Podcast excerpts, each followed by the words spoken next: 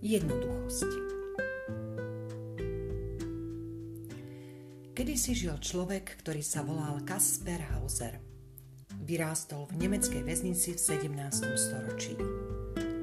Bol úplne nezdelaný, dokonca i v najzákladnejších úkonoch ľudskej komunikácie. Prepustili ho, keď mal asi 30 rokov a postavili ho ako exponát do stredu na dedinskom námestí s listom v ruke od väzenského strážcu. A nechali ho opusteného. List obsahoval informácie o Hauserovom pôvode. Hľadal ktorúkoľvek ochotnú rodinu, aby si ho vzala k sebe. Kasper Hauser vyzeral ako zviera, vrčal ako zviera, jedol ako zviera a dedinčania s ním zaobchádzali ako so zvieraťom.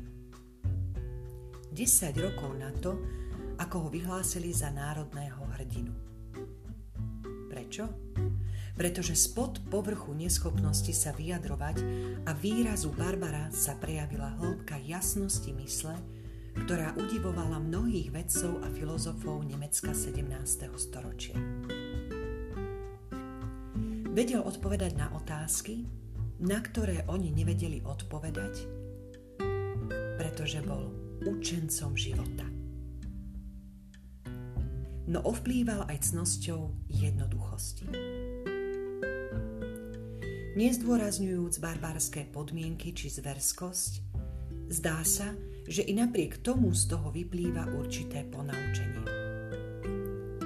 Pod tlakom okolností Kasper Hauser bol nútený obmedziť svoje fyzické potreby a kvôli izolácii nedbal na verejnú mienku a preto sa mohla jeho prirodzená múdrosť prejaviť. Meditácia má podobný vplyv.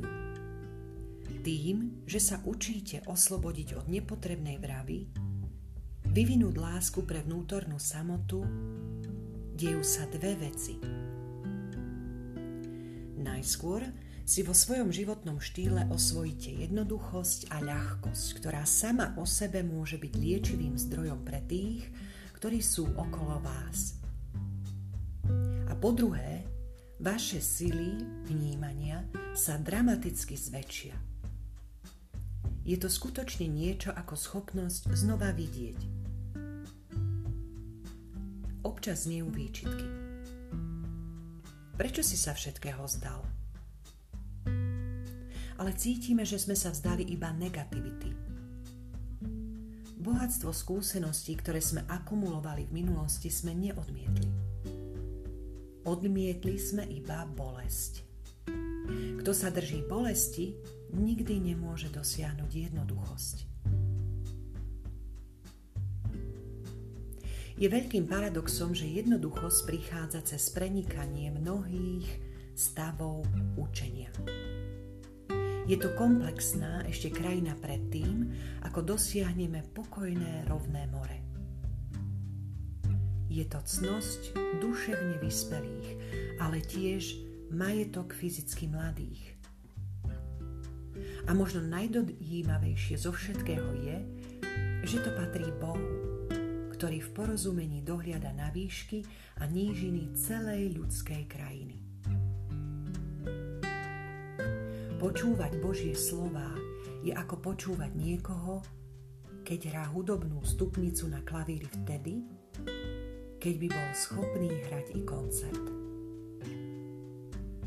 Iba stupnica, ale zahraná perfektne